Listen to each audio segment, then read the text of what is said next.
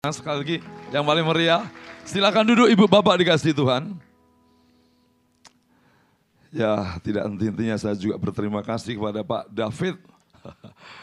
ya, selalu sering kali memang entah bagaimana tentu saya kira itu kehendak Tuhan. Ya, uh, beberapa waktu lalu saya diminta untuk hari ini bisa mengisi dan memang pas juga Tuhan buka jalan itu. Saya kira dari banyak kesempatan melayani, termasuk unik di sini karena yang menyambut orang yang sudah sangat senior, ya Pak David, sudah sepuh, tapi sebenarnya istilah itu agak kurang enak. Belakangan dipakai istilah uh, beberapa orang sudah tidak muda lagi. Tapi uh, eh, WHO atau UNESCO ya sudah me melakukan rekonstruksi klasifikasi kehidupan. 60 sampai 70 itu tidak disebut tua pemuda katanya begitu ya.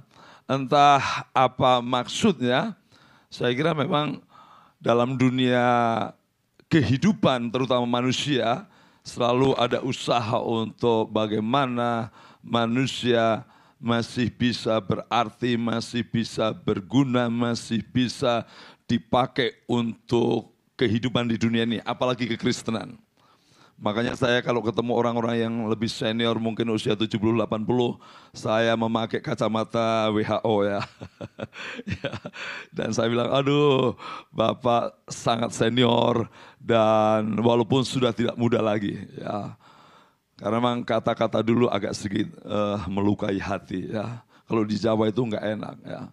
Tapi hari ini saudaraku sangat punya alasan mengapa kita tidak terganggu dengan usia, Mengapa kita tidak terganggu? Karena sering kali usia berkaitan dengan keterbatasan.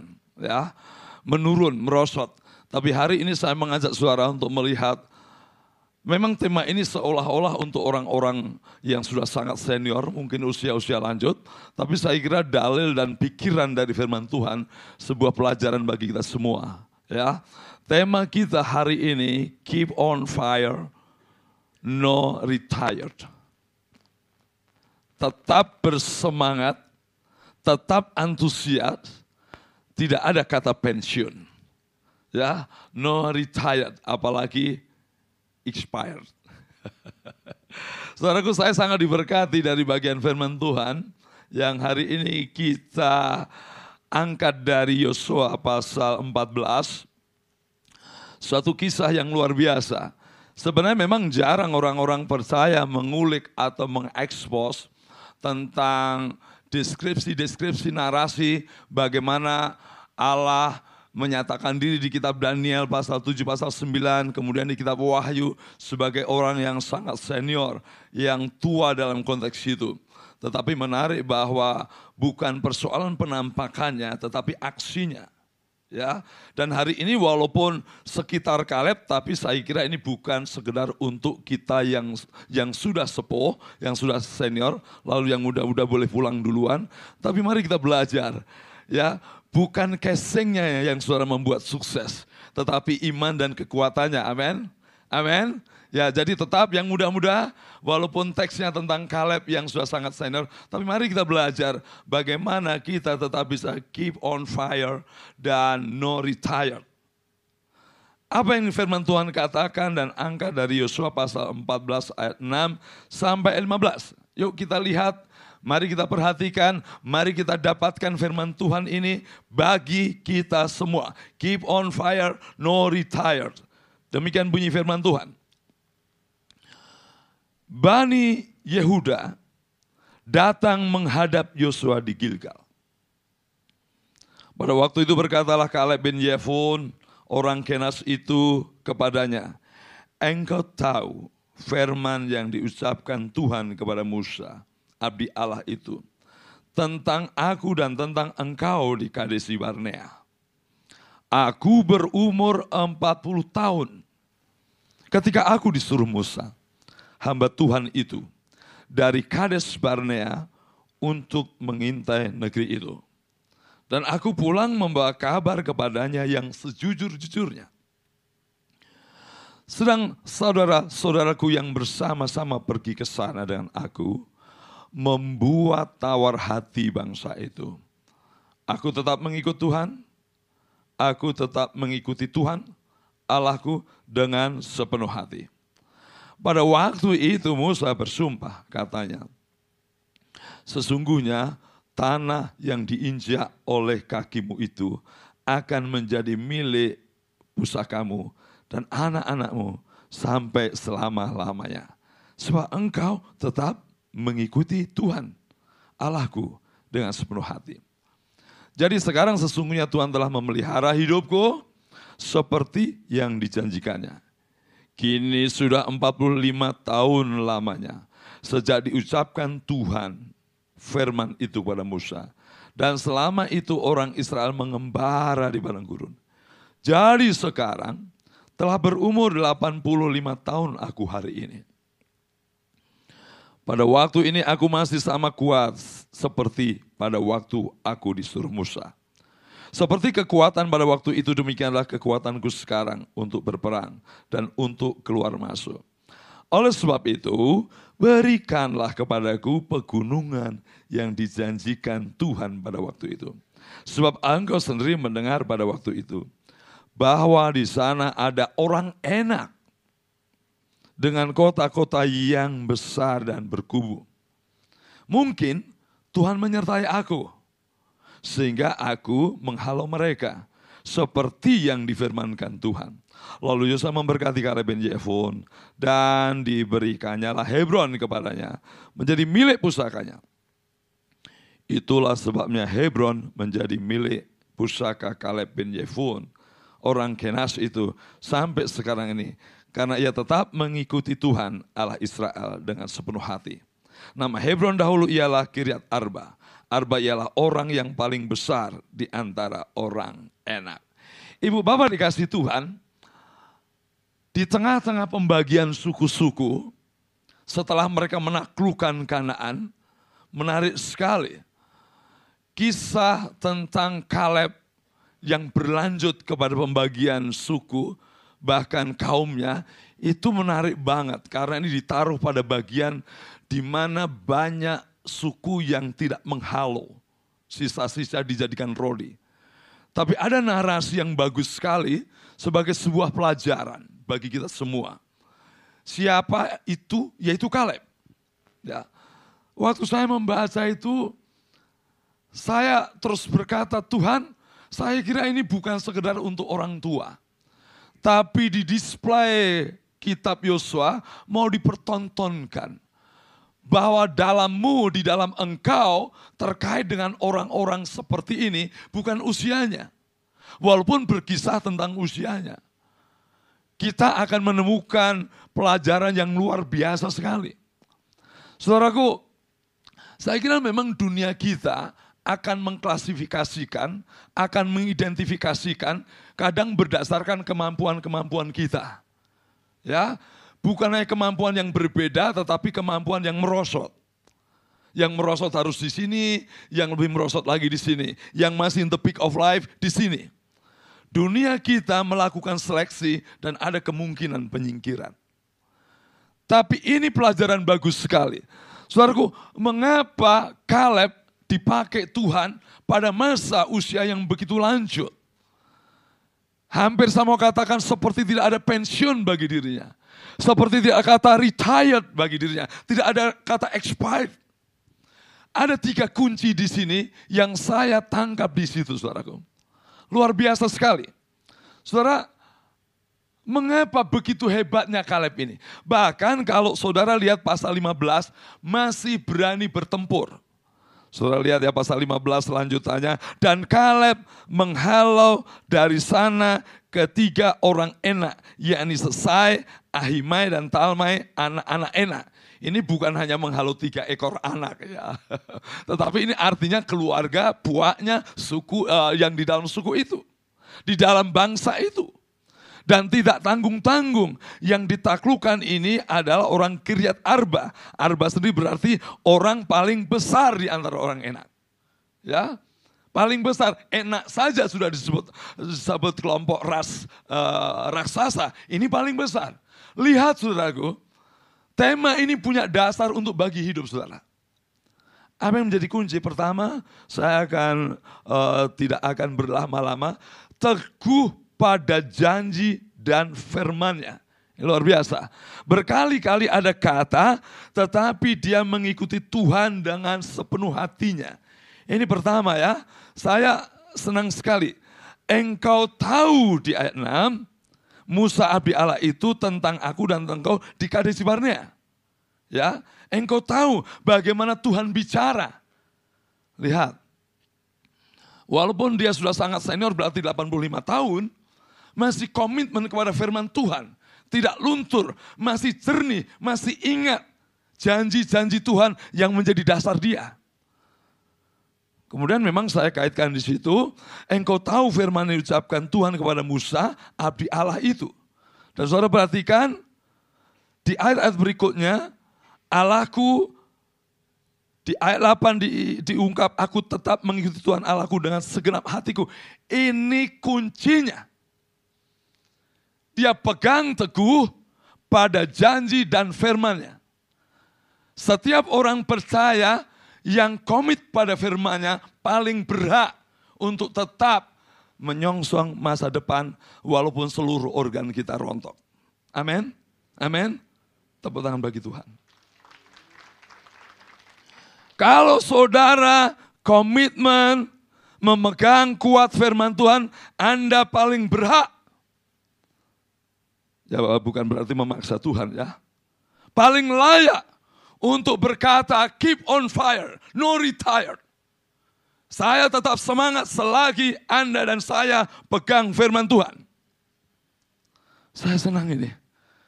Gila, pada pihak-pihak atau suku-suku lain, tokoh-tokohnya tidak sehebat Kaleb. Walaupun mereka juga punya tokoh-tokoh. Waduh, saya saya akhirnya terus diyakinkan. Kadang saya masih muda, kadang suka punya perasaan sudah mulai tua. Ya, betul? Ya, ada juga sih ketemu, waduh Pak Mika masih muda, wah itu kata-kata bagus sekali. Ya, apakah menenangkan batin atau tapi bagi saya kekuatan berinjak berdasar berpegang teguh firman itu kuncinya. Seringkali kita diperlemah bukan hanya bagian lemah diri kita, yang bagian sehat pun diperlemah oleh kelemahan kita. Maksud saya begini, kalau tangan kita ini sakit di sini, kita terfokus pada kelemahan, dan kelemahan ini memperlemah yang sehat. Ketika saudara memegang firman Tuhan, memegang teguh, ya tanpa menambahi, mengurangi, dan itu secara Israel, Anda dan saya punya hak penuh untuk tetap semangat. No pension, no retired. Lupa, ini melanggar aturan uh, dunia bahwa orang tua harus dipensiunkan. Tinggal menikmati pajak itu kalau di luar negeri ya. Saudaraku bagi firman Tuhan saya kira memang saya kira memang dunia ini dikelola oleh mindset-mindset manusia berdasarkan kemerosotan dan puncaknya.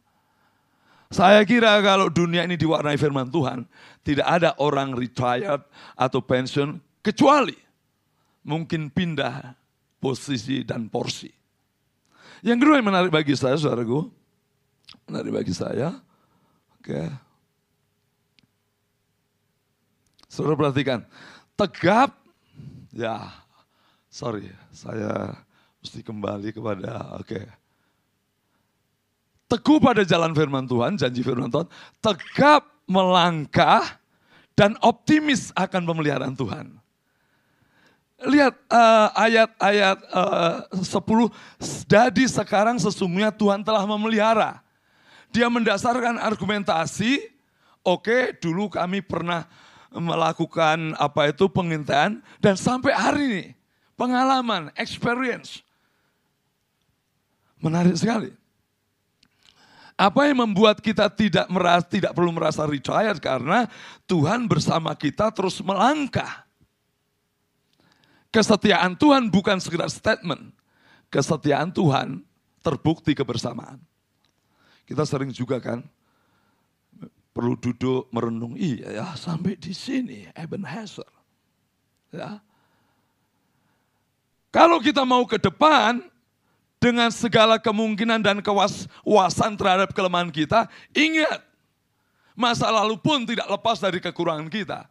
Toh Tuhan memelihara. Amin. Ini yang menjadikan si Kaleb tetap tegap. Tidak merasa retired. Tidak merasa harus expired. Malah ayat 12, 12 ini bagus sekali. Saya sempat agak sedikit bingung. Karena ada kata mungkin. Mungkin Tuhan menyertai aku. Sehingga aku menghalau mereka seperti difirmankan Tuhan. Saudara, kalau kita membaca teks ini seperti si Kaleb ada keraguan. Tapi ini sebenarnya sebuah bahasa menyerahkan pada kehendak Tuhan. Ya, menyerahkan kepada otoritas Tuhan. Waktu saya cek tata bahasa dari teks asli itu begini. Ada ketetapan Tuhan yang real Tuhan tetapkan, kendati pun aksinya orang percaya itu atau hambanya ada kehidupan yang tanpa ketetapan Tuhan, orang melangkah dan tidak melanggar firman Tuhan. Ada langkah yang memang Tuhan tetapkan dan kita yang bertindak. Jadi sebenarnya ini kerendahan hati. Seperti kalau kita melangkah, kita bilang, jika atau kiranya Tuhan berkenan menuntun saya. Ini bukan berarti krisis iman. Tapi justru ini mengakui kedaulatan Tuhan. Jadi kata mungkin itu, it may be, bukan berarti ragu. Tapi dalam hatinya, dia tetap menyerah. Kalau aku nanti mengalahkannya, saya berharap itu keputusan Tuhan. Dan aku menjalaninya. Luar biasa saudara ya. Karena memang banyak orang uh, Kristen, orang percaya sering kali merasa uh, pinter duluan atau bisa melangkah duluan, kepepet, baru minta kehendak Tuhan. Itu namanya Tuhan dilibatkan dalam kondisi terjepit. Itu namanya Tuhan dilibatkan dalam kondisi kita sudah tidak bisa apa-apa, maju duluan Tuhan disingkirkan, baru kepepet, kita taruh dia. Bukan begitu Kaleb. Dia ada ada ada optimisme masa depan. Saya akan mengalahkan. Bahkan dalam harapannya kiranya nanti Tuhan menetapkan. Hebat ya. Bagus sekali saudara. Terlalu banyak kita merasa masih bisa, Tuhan disingkirkan, tidak seperti Kaleb. Makanya saya bilang, melangkah dan optimis kiranya kehendak Tuhan menetapkan. Jadi struktur itu bukan bukan mungkin ragu, tetapi maybe ya it's God will jika adalah kehendak Tuhan. Nah, itu bagus, saudara. Melangkah tetapi menyerahkan. Dan ini kuncinya. Dan saudara bisa bayangkan ketegapan, kesungguhan Kaleb yang usianya sudah cukup senior. Ternyata tadi saya singgung pada pasal 15, masih bisa menaklukkan orang-orang penting bahkan terbesar di suku enak. Lalu apa ketakutan suara mengenai masa depan? Mungkin kita berkata, Pak itu kan orang-orang tua. Enggak, banyak orang muda yang ketuaan. Betul? Banyak orang muda yang kelihatan jompo. Saudara, walaupun ini mungkin kisah-kisah di sekuler ya. Tapi sebenarnya saya mau katakan apalagi dalam Yesus. Saudara tahu seorang purnawirawan bernama Surahman, tepatnya pada 16 Februari kalau nggak salah, tahun 2014. Dia ikut maraton di Malaysia yang jaraknya 100 kilometer dan dia peserta paling sepuh, paling senior. Wih, gila saudara. Ini kan abad modern 2014, betul? Saya tidak bicara tahun 85, eh, tahun 80, tahun 54. Zaman itu memang para leluhur kita jagoan, gunung pun dilewati. Ya, bilang Gunung Merapi pun melewati Gunung Merapi, dia bilang, rumahmu mana? Ini loh sebelah Gunung Merapi. Padahal Gunung Merapi bukan triplek tipis. Masih bisa. Saudaraku, ini bukan berbicara persoalan masa dulu, zaman penderitaan, orang bisa jalan kaki panjang. Ini zaman modern 2014.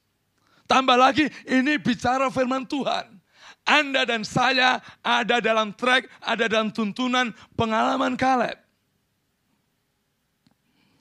Oh amin, haleluya.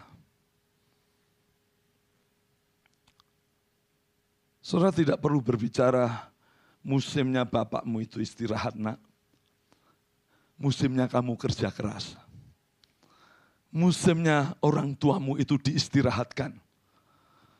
Hati-hati saudara, dalam teori kesehatan pun kalau orang tua sudah tidak gerak-gerak, makin menua dan makin habis tenaga.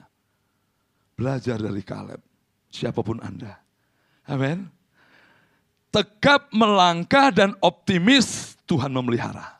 Karena memang Tuhan sudah memelihara. Ya.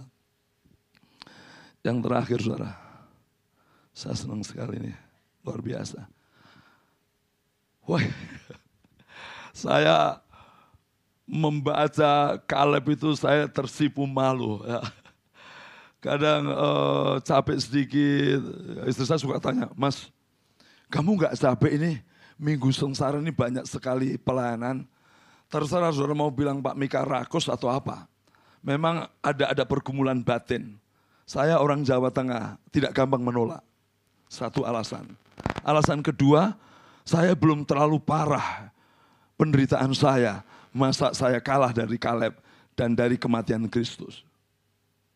Ingat baik-baik bahwa kematian Kristus bukan hanya bangkit, tetapi daya tahan dalam keterbatasan di mana penghancuran terjadi dalam hidupnya. Salib berbicara penebusan dosa, penebusan kita dari dosa, yes. Tapi salib juga berbicara bagaimana ada sosok bertahan dalam segala keterbatasan, segala keremukan psikologis, sosiologis, fisik, tapi masih bertahan dan masih gagah di kayu salib. Saya baca itu, Mi, terserah kamu mau bilang apa. Saya tidak bisa tegas atas tawaran, atau saya merenungkan betapa hebatnya orang-orang yang bertahan melayani Tuhan. Jadi memang suara saya paru ini saudaraku. Kalau orang-orang di sekitar salib berkata, salibkan Yesus, salibkan Yesus. Suara saya paru karena terlalu banyak. Beritakan salib, beritakan salib. Bedanya di situ. Ya. Karena memang salib, belajar dari juga Kaleb, tidak ada kata terhenti, tercekik, terbatas oleh segala kemerosotan dan keterbatasan hidup. Hebat sekali. Dan ini kuncinya yang terakhir saudara ya. Saya senang. Lalu Yosua memberkati Kaleb bin Yefun. Ini padahal se seangkatan saudaraku. Dia mengakui kepemimpinan Yosua. Yosua memberkati Kaleb. Lalu Yosua memberkati Kaleb bin Yefun. Dan diberikannya lah Hebron kepadanya menjadi milik pusakanya. Keren banget. Keren banget saudaraku. Ini kunci ketiga untuk tetap keep on fire. No retire. Karena Tuhan memberkati Anda dan saya, ibu dan bapak kita semua tidak dipengaruhi oleh usia. Allah bekerja dalam hidupmu, tidak terganggu dengan seberapa terbatas dan seberapa sudah merosot tubuh kita. Jadi saya sebutnya sebagai tuah. Tuah berkah meneguhkan masa depan. Makanya kalau habis ibadah didoakan berkah itu jangan hanya itu dianggap rutinitas. Saya yakinkan hamba Tuhan berdoa karena memang Tuhan mau Anda dan saya dipeluk dengan pimpinan dan berkat Tuhan. Betul kiranya kasih karunia daripada Allah Bapa, kasih yang dalam Yesus Kristus bersama dengan rohnya yang kudus. Memberkati engkau. Bukan berarti Allah melakukan tindakan rutinitas. Tapi karena Allah memang ingin menunjukkan kesetiaan untuk menatap masa depan. Inilah ketiga kekuatan sehingga Kaleb masih berjaya di masa senja Caleb masih berjaya, no retired, no expired. Yuk kita menjalani masa depan. Amin. Ya, enggak peduli. Seberapa banyak keterbatasan Anda. Jangan keterbatasanmu malah menghambat kelebihan-kelebihanmu. Usiakah? Fisikkah? Pengetahuanmu kah? Gelarmu enggak banyak kah? Ya, modalmu enggak banyak kah? Lihat Kaleb. Ya, ditantang masih berani menantang. Hebat. Jadi ini kata-kata orang Kristen masih bisa, masih mungkin Allah masih bisa melakukan sesuatu. Karena tidak ada musim kemerosotan bagi orang percaya. Yang ada adalah musim selalu dikuasai keep on fire. Mari kita tundukkan kepala.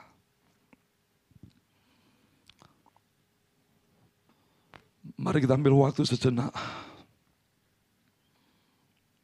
Ibu bapak siapa pun, saya tidak sedang berbicara kepada yang senior dari segi usia, tapi bahkan yang muda juga. Terlalu banyak kita dibelit oleh pikiran-pikiran terbatas, tidak mungkin, tidak sanggup, dan melemahkan api kita melempem, saudara.